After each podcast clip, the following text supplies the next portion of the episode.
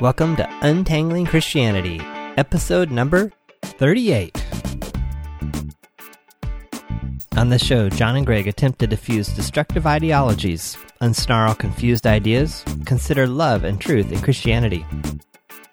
We hope you'll come along for the conversation, and you can be part of that conversation by leaving comments at the website untanglingchristianity.com slash 38. You'll also find related notes and links for this episode at the same place.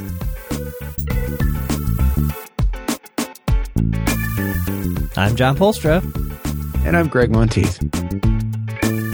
All right, we got some more listener feedback. Listener feedback to episode 35, which was titled Love is More Than Grace. We had some feedback directed to Gregg and some feedback directed to me.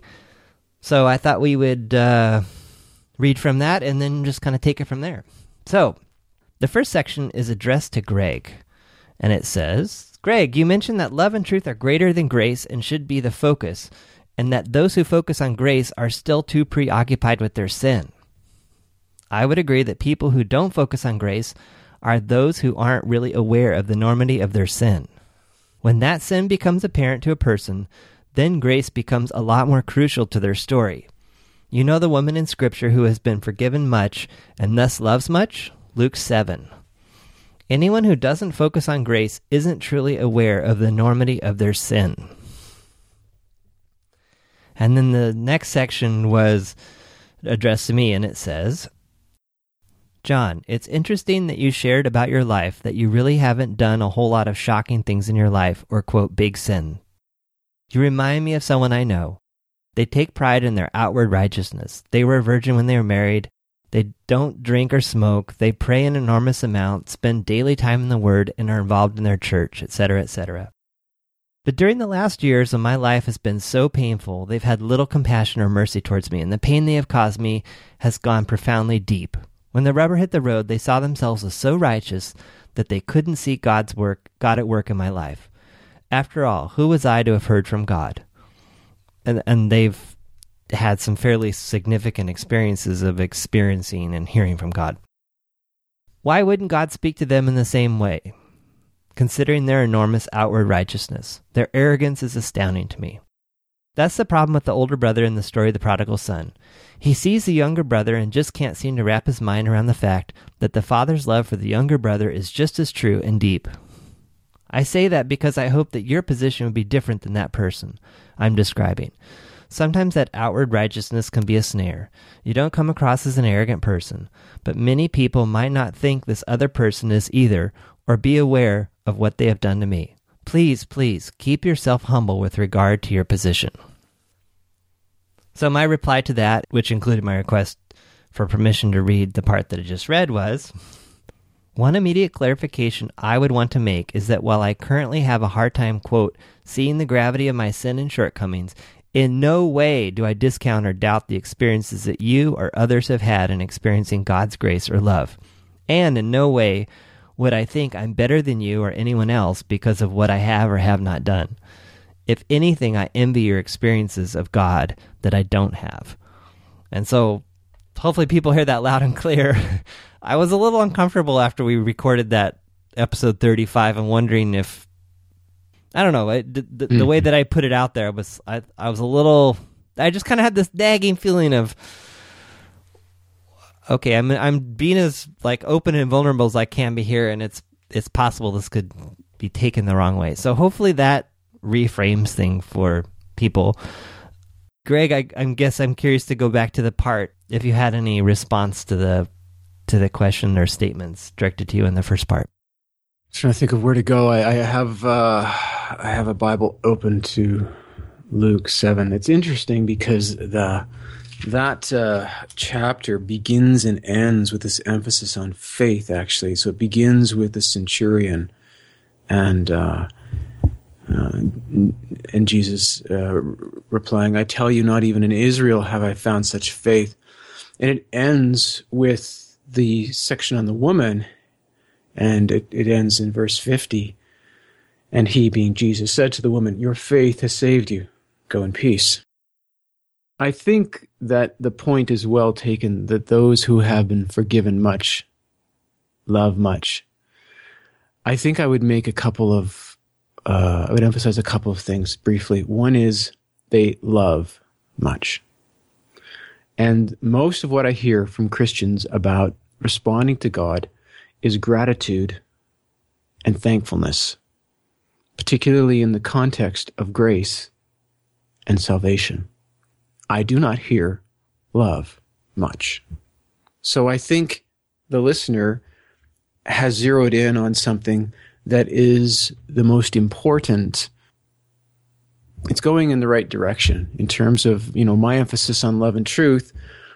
The reality from the text is being given much, we love much. We're not simply grateful or gratitude, we love. Bingo. Yeah, that's right on. Um, in terms of the enormity of one's sin, I would say that God comes to us in the way that God needs to. We hear from God in the way that we need to. Why? Because God knows us better than we know ourselves. God has our best interests at heart. And knowing us better than we know ourselves, God loves us more deeply than we, than we love ourselves. And so this idea of emphasis on sin, do we have to understand? See, again, I would put this in the, in the right way of understanding. What, what is sin? What is sin? How does this all fit together, right? Within a, in a way of understanding God, where God is on the one hand sovereign. Sin is a list of things you do wrong. Sin is a thing, a list of reasons why you are responsible for, I don't know, punishment or uh, uh, repercussions. When we think about God as our parent and as our father, sin is their acts or dispositions, conscious or preconscious, omissive or commissive, that thwart the relationship that we have.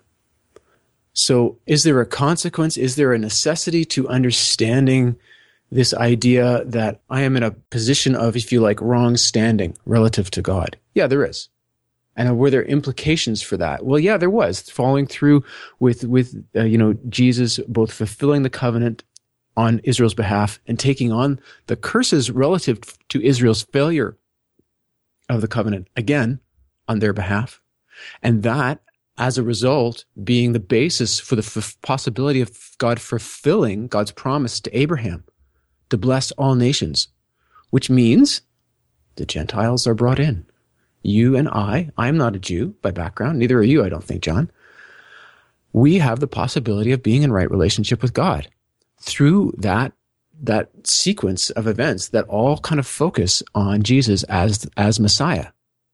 And within that situation, is it important that we are people who are almost naturally, if you will, in wrong relationship with God or wrongly disposed to God? Absolutely.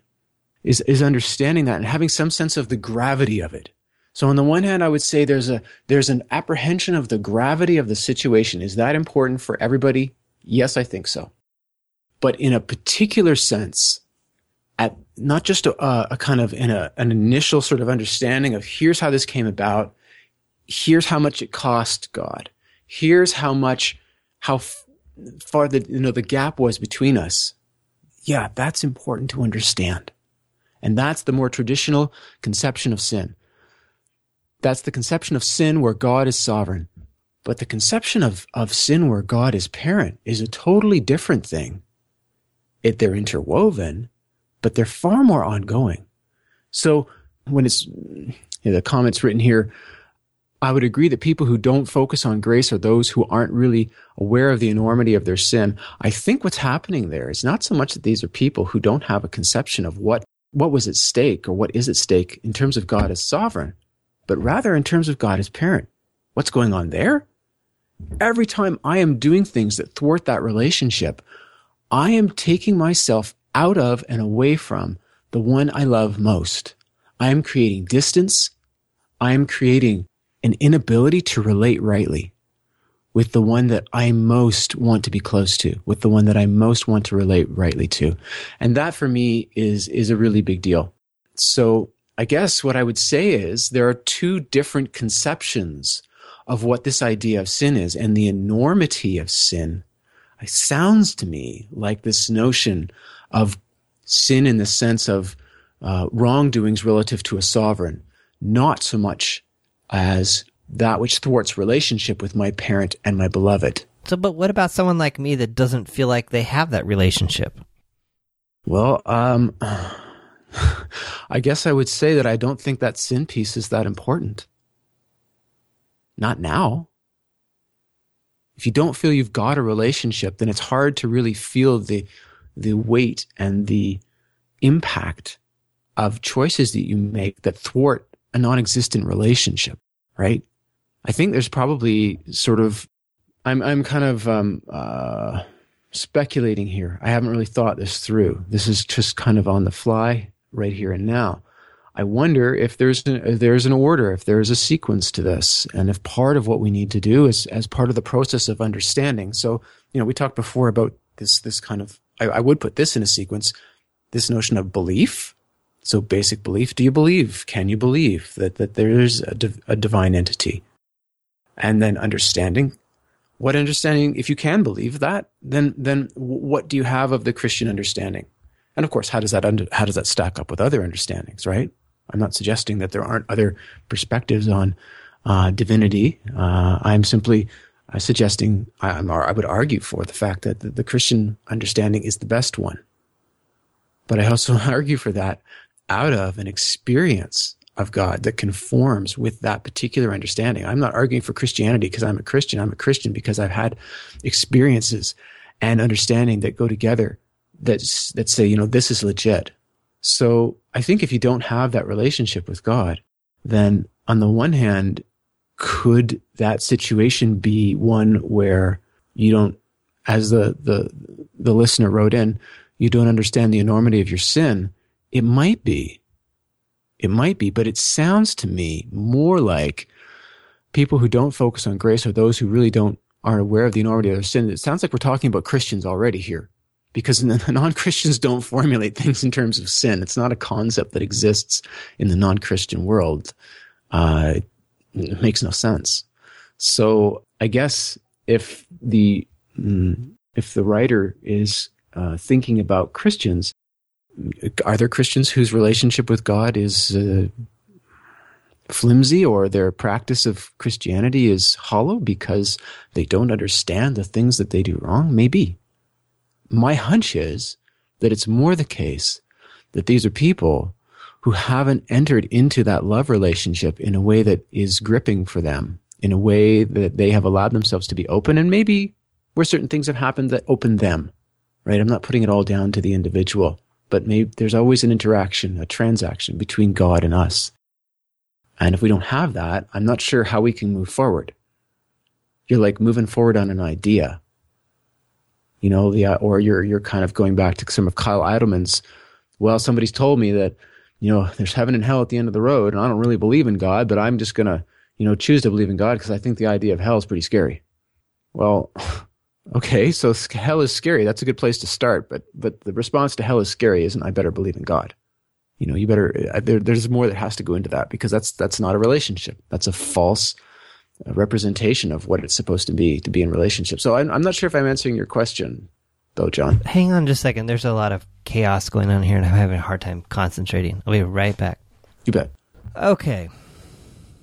I'm not feeling on my game at all today. Well, I think you gave a good presentation. I mean, how, how, did? Well, okay, so maybe roll me back to the kind of the, just summarize the path that you were going on, and then I'll try to respond with something and kind of get us going again. The path I was taking is essentially uh, coming back to this idea of seeing God in, in two different ways seeing God as sovereign, seeing God as parent. And that's kind of parallel with this idea of Christians being servants, Christians being children. And again, parallel with the two primary notions love and truth. Or maybe I should better say truth and love in terms of sovereignty, servant, truth, parent, child, love you know, and they both they both interplay there, uh, both of those um, sort of emotional qualities or or characteristics. But I guess when I hear a comment like, and I'm just quoting again, I would agree that people who don't focus on God are those who aren't really aware of the enormity of their sin. And I think mm, maybe, maybe it depends on what you mean. What do you mean by sin here? And what particularly do you mean by enormity of their sin? These must be Christians. So we must be, because sin doesn't apply to the non Christian world. So I guess I could re- reread that sentence. I would agree that Christians who don't focus on grace, pardon me, I read that sentence wrong. I would agree that I'm inserting the word Christians instead of people. Um, I would agree that Christians who don't focus on grace are those who aren't really aware of the enormity of their sin. And I guess I would say ultimately the goal is you're not supposed to be aware of the enormity of your sin. That's that's not on God's horizon. God is focused on relationship with you. God is focused on the coming about of God's kingdom and within that context of relationship with you. It's not all about me, right? God has plans for how things should be. God is bringing all things right as reasserting ownership and claim over all things because all things are God's. And in that process, there is an ongoing uh, uh, effort on God's part, which could be described as wooing, could be described as inviting, could be described as opening possibilities for you and me to be in right relationship with God and thereby with ourselves, with others, and with the physical world in which we exist. That's the, that's the deal. So where does where does uh, being aware of the enormity of your sin fit into that picture? It may fit in a number of places, but is it the overall goal? Absolutely not. I think the part that strikes me too is say for a moment that it is supposed mm. to be a path. Mm. I myself have found it kind of an unworkable path. For me, it's the idea that, that it's very hard, if not impossible, to force myself to feel a certain way. Yeah or to talk myself into a certain belief.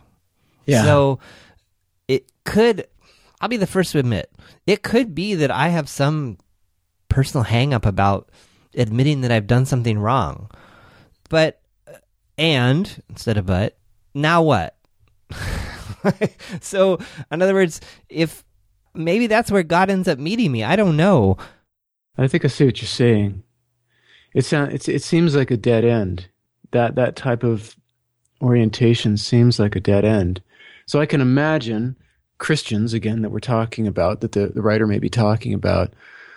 Christians who don't focus on grace are those who really aren't aware of the enormity of their sin. Well, there are, you know, I've been in, in church situations where uh, you know, there were three uh, three uh, pastors, or, or or you know, they were called elders in that situation, but they were they were the, they were the, the pastors of the church.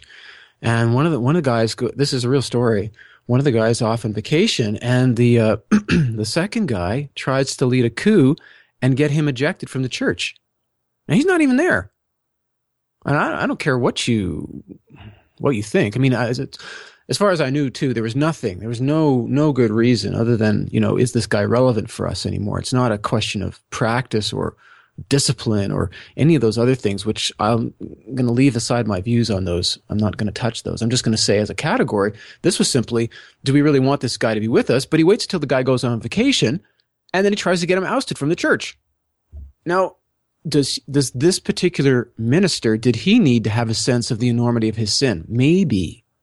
Maybe that's what he needed. Maybe he, what he needed was to be more in touch with the people around him. Maybe it's a big picture, you know, of everything going on. And so I guess what I think is in most of these cases, what it's coming back down to is, um, I guess what I, when I read in, when I see something like isn't really aware of the enormity of their sin, what that kind of translates to most in my head, and maybe the writer didn't intend this, but I think there's a certain sense in which it, it means maybe that person needs a slap up the side of the head. And I'll personalize this and say, there have been times in my life when I have needed a slap up the side of the head. Right? But out of that sort of sense of being startled and awoken and sort of like, hey, buddy, look, it, this isn't all about you. Um, there's a sense of needing something that's far more profound. So it may start there. It's not going to end there. And is that slap up the side of the head something that people typically need? I don't think so. Some people need it. Yeah, I think that minister who was trying to oust the other minister needed a slap up the side of the head. You know, and I wasn't I wasn't old enough at that point to have the authority in my church to come to him and say, you know, I don't care what this other guy's done, you're totally out of line and I I thoroughly disrespect this process and I'm not playing a part in it. I, I guess it really comes down to what that means, the, new, the enormity of their sin. It sounds to me like a slap up the side of the head, like a reality check in a big way that shakes somebody out of their situation. And do some people need that? Yeah. And I guess the situations that I would see where I would say yes to that most are situations where there have been large scale collusion. So what's a better so what's a more helpful what would you suggest is a more helpful orientation? Maybe for someone like me. Maybe I got to believe that this is and I guess this is one of the reasons I I thought this was a great comment. I appreciate receiving it. Particularly I I wanted I wanted people to see that we're not afraid to read like fairly direct critique, which is kind of mm-hmm. how I took this particular part to me, which was you sound kind of like the older brother. That's how I interpreted this. And watch out. Fair point. I don't for a second really think of myself as the older brother. I'm willing to consider that. I guess I thought there was value in talking about this more because it has been put forth to me before that, and I probably related it several times before, that I'm not going to get it until I, you know, surrender, give it all up, realize how bad, either quote, how bad I am or how bad I need God, that then it's, then, then things will kind of come into focus for me. And having tried those things to varying degrees, they haven't worked. And See, so I, I guess for me, and I'm, I want to be really clear.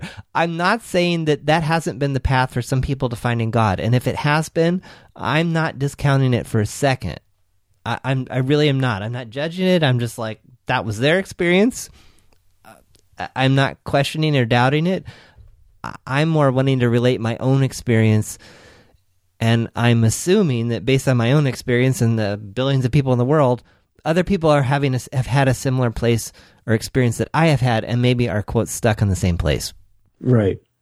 Well, what you said there is really helpful because I, am getting the contrast between this kind of end of the line um, model, this desperation model, right? We, we saw that uh, with Kyle Idleman and Not a Fan in the, the, some of the last couple of chapters. This idea that you know we turn to God when life is, comes crashing down, and, and I guess that's part of this notion. Being really aware of the enormity of your sin is being really in a position where you know life comes crashing down. And I guess I would say, do people need that? Is that an important thing? I guess it depends on your life. Depends on where you're at. It doesn't sound to me, John, like you need that. Okay. well, some people, and some people would say that God actually does that. God brings about the crashing down. God takes away certain things. God, God brings those, God quote, brings those bad things in to get your attention. And well, so, yeah, I agree. and so, and the caution there would also be, you know, don't make God, don't force God's hand and make him bring that bad stuff in. So, you know, get straightened out before he has to bring all the, get straightened out before he really has to bring the hammer down and get your attention. Well, I mean, if you're jumping off the balcony on the second floor and you break your leg, I don't think that's God doing it. I think that's consequences of your own actions. you know, so I think we have to be really careful about this idea that God's going to do this to us. You know, we live in a world where the, the, a created world as created beings, and there are consequences here. And hopefully, one of the consequences of, of realizing our consequences is that we say to ourselves, I'm not doing too well here you know what? I'm not a very good choice maker. I'm not a very good uh, person in intimate relationships. I am not good at committing myself financially to situations. And we realize our areas of weakness. And out of that, can we look for help? And can God be part of that? Sure. Could God be the primary uh, player in, in that help? Sure. But does everybody need that? Well, I don't know. Is everybody not good with money? Is everybody not good in intimate relationships? Is everybody not good at following through on work commitments and sticking with jobs? No. No. So if we try to put one solution on everyone, I think we are mischaracterizing people and situations, and we don't want to do that. So I guess the end of the line model, the desperation model is there. Is that a real way of meeting and connecting with God? Is that legitimate? Yes, it is. But it's legitimate based on situations and circumstances. And so one of the interesting things that the reader has done here is that the reader has put an example here, and this is this example, this Luke seven example, actually came up in Kyle Idleman's not a fan, and, and it's it's one of them. I, I really value this. I mean, I think this is a very moving story uh, of Jesus being invited to dinner uh, with uh, I think it's uh, Simon the the Pharisee, and uh, and this woman comes and is is uh, I mean, the, the, I want to read this. This is fantastic. Um, this is uh, Luke 7. Jesus spoke up and said to him, Simon, he's talking to the Pharisee, I have something to say to you. Teacher, he, being Simon, replied, Speak. This is verse 40 I'm reading from and onwards. Then Jesus again. A certain creditor had two debtors. One owed 500 denarii and the other 50. When they could not pay, he canceled the debts for both. Now which of them will love him more? Simon answered, I suppose the one for whom he canceled the greater debt. And Jesus said to him, You have judged rightly. Then turning towards the woman, this is the prostitute who's there, who shouldn't be there, right? More, the social codes, she should not be there. But she is. Simon. He turned to Simon and said, Do you see this woman? I answered your house. You gave me no water for my feet But she has bathed my feet with her tears and dried them with her hair. You gave me no kiss. But from the time I came in, she has not stopped kissing my feet. You did not anoint my head with, with, with ointment. But she has anointed, she, you did not anoint my head with oil, but she has anointed my feet with ointment. Therefore I tell you, her sins, which were many, have been forgiven. Hence she has shown great love. But the one to whom little is forgiven loves little. Then he said to her, Your sins are forgiven. But those who were at the table with him began to say among themselves, Who is this that even forgives sins? And he said to the woman, Your faith has saved you. Go in peace. And so I think it's really powerful that this woman is in a is a she is she is aware of just how you know, to put it in my earlier language, how bad a choice maker she's been. And maybe what type of situation she's been in, how constrained the possible gamut of her choices is. And that's another thing that we need to look at. How limited or how available are your resources? You know, and limited resources make everything more difficult. And yet this woman has put herself out. She's totally put herself out and she's she's come looking for something for Jesus and he's given her that right i see you i recognize you i value what you've done what you've done your sins are forgiven and i guess she didn't need the smack up the side of the head she already had that if you like she already she was living in a world this is the difference, maybe. This is a big difference between what I hear this, this, this uh, reader who's written back to us writing about and what I'm reading in Luke 7. In Luke 7, this woman is unable anywhere in society to get peace from the idea that she is nothing but deplorable. And Christians who hold positions of power, like these two ministers that I told stories about, they are not deplorable. They are people who are at elite levels in terms of the Christian faith, who are held in esteem, who are viewed as having authority and trust. And does that need to be dislodged with a sense of understanding your sin? Maybe. This woman didn't need to understand her sin any better. She understood it too well already. You know, Simon's as a Pharisee, I mean, he's a powerful figure. He could have had her ostracized. He could have had her thrown out of, who knows what he could have had done to her? Right? The only reason she's there. Yeah, why is she there? That just that just popped into my head. Like, why did she come? Let's go a little earlier in the story. Okay. Um, so I started reading at verse 40. Instead, if we go back to verse 36, uh, still of, of Luke 7, one of the Pharisees asked, and I'm reading from the NRSV, by the way. One of the Pharisees asked Jesus to eat with him, and he went into the Pharisee's house and took his place at the table. And a woman in the city who was a sinner, having learned that he was eating in the Pharisee's house, brought an alabaster jar of ointment. She stood behind him at his feet, weeping, and began to bathe his feet with her tears, and to dry them with her hair. Then she continued kissing his feet and anointing them with ointment. Now, when the Pharisee who had invited him saw it, he said to himself, If this man were a prophet, he would have known who and what kind of woman it is who is touching him, that she is a sinner. So maybe this is a test. Maybe he's he's allowed this to go on because it's a test. Maybe because jesus isn't you know uh, I, I don't i don't know like the social i mean it would be really interesting actually for me to grab the social science commentary by um, robert Malina and see what he has to say on that particular verse.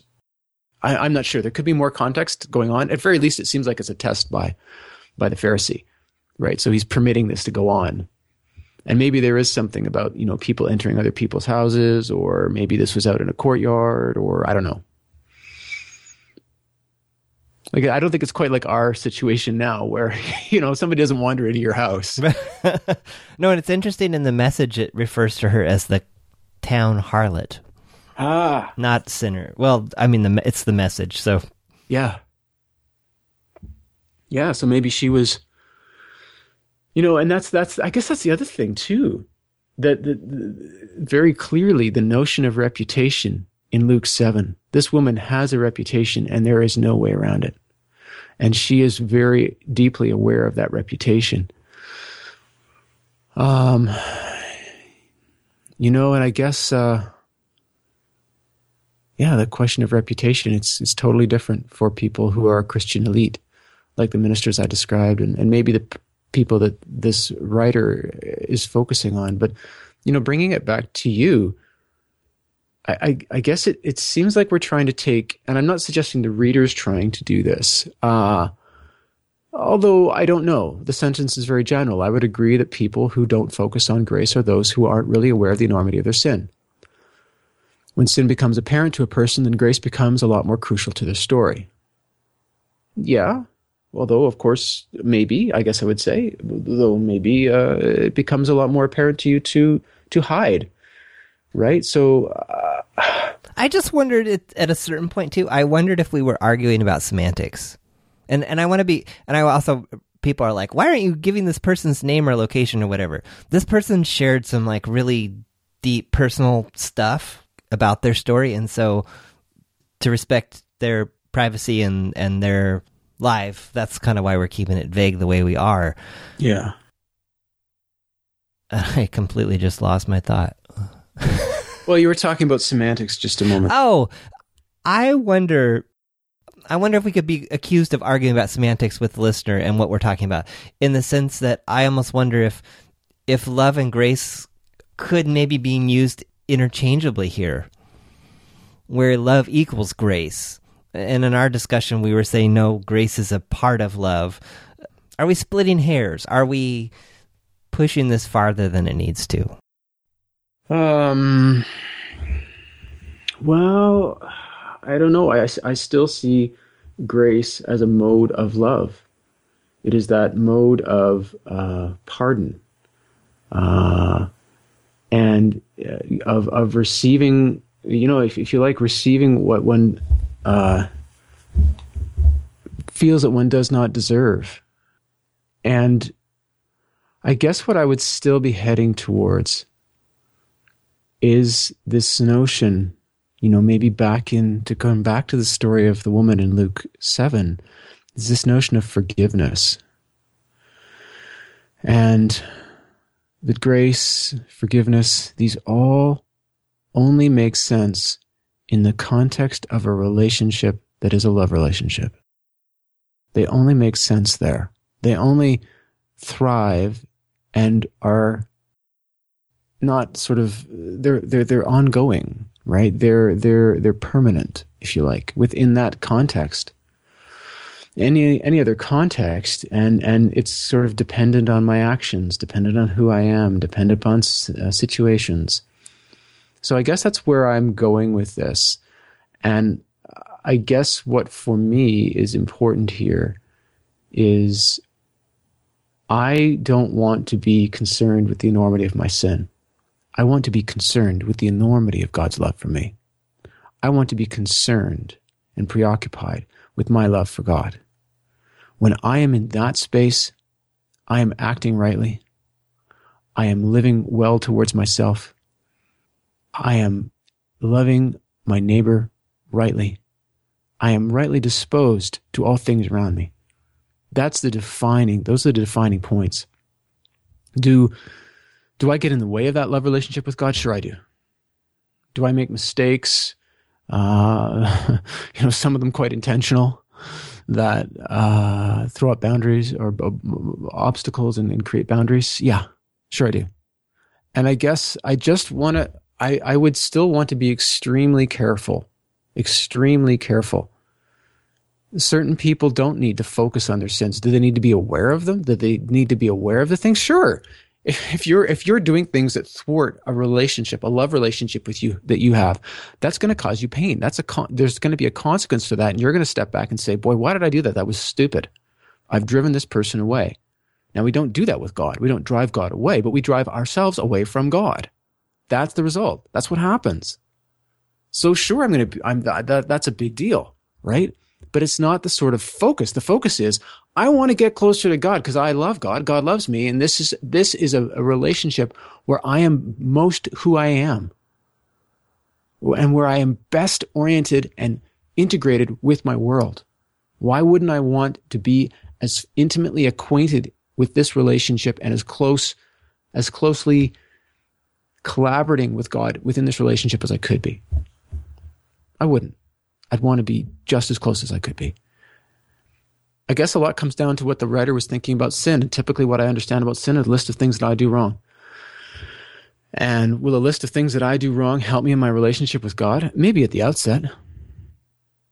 As you go along in that relationship, no, I don't think it will.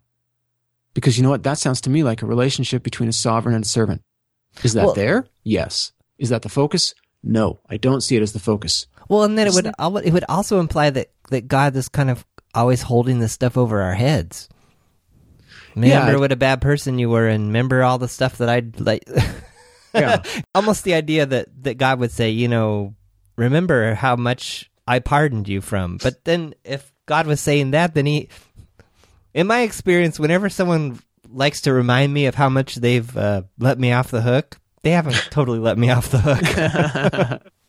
no, I, I think that's true, and I, I guess what I would say is I think the writers, our uh, you know listener response uh, comment there works best for me in a context where you have someone who is of high esteem, of high reputation, in a Christian position, and they are doing things that are wrong and hurtful for others, where they are abusing and misusing their positions of authority, trust, and power.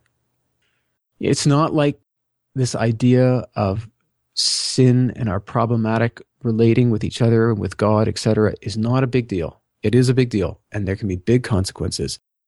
But I guess there are typically where that's the focus.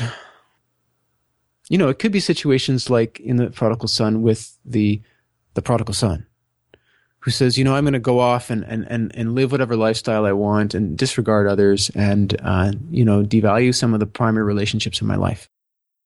In other situations, I think it's it's much more of a, a systematic and uh, uh, I guess a, a network of people who are colluding in certain ways, whether they know it or not. And I guess ultimately the goal for me is being focused on God, being preoccupied with how much God loves me and what I guess that's what I'd like to investigate. What goes into that? How do I get to the point where I'm preoccupied with God's love? You know, where that's my concern, as opposed to I'm so concerned with all the things I do wrong. And I think the only way you get to that point is being in the shoes of the woman. Uh, well, maybe she didn't have shoes, who was washing Jesus' feet with her tears. You have been forgiven. You have been let go from all those things. You have been told, I love you and I don't care. I know what you've done, and that's not important to me. I think the only way we become preoccupied with God's love is when we, like God, cease being preoccupied with the things we've done wrong and become preoccupied with that relationship. And I don't know what that will look like for you. You know, I don't know what's involved in that for you. Those are some good things to think about. I'm also not completely writing off that I haven't done wrong things or that I don't need to look at those deeper or that there's some subconscious part of me that that doesn't want to respond to those. I'm open. To, I'm I'm trying to remain open to uh, all possibilities here. Yeah, and I guess I there's a I guess a, a final comment is there's a difference between being open to the things that you do that create problems and uh, have negative impacts and consequences on others, and those things being the reason why your relationship with God is a non-starter. That's a huge, huge, huge distinction. Right? And there's another one on top of that, which is not just about the idea of is my relationship. So you're looking at how do I get my relationship with God to work? Because right now it's a non-starter. Well, the, the, the two guys I had examples of, those two ministers, um, as far as I know, overtly, I mean, they're they're they're, they're exemplars in their community of how to be in right relationship with God. So that's a very different situation again, right? It's not about people who self-identify as seekers and who say this isn't working or who are just, you know, everyday sort of Christians who are, you know, um, stumbling on.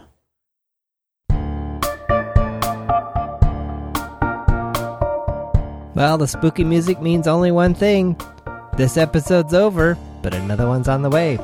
Thanks for listening to Untangling Christianity. We'd love to hear your thoughts on this episode, so leave a comment at our website, untanglingchristianity.com slash 38. If you'd like to be notified by email when new episodes are released or other news, subscribe to our mailing list, also available in the right sidebar of the website. We welcome your questions, comments, or suggested future discussion topics by email send those to feedback at untanglingchristianity.com. And if you're looking for just one more way to give feedback on the podcast, we're running a survey.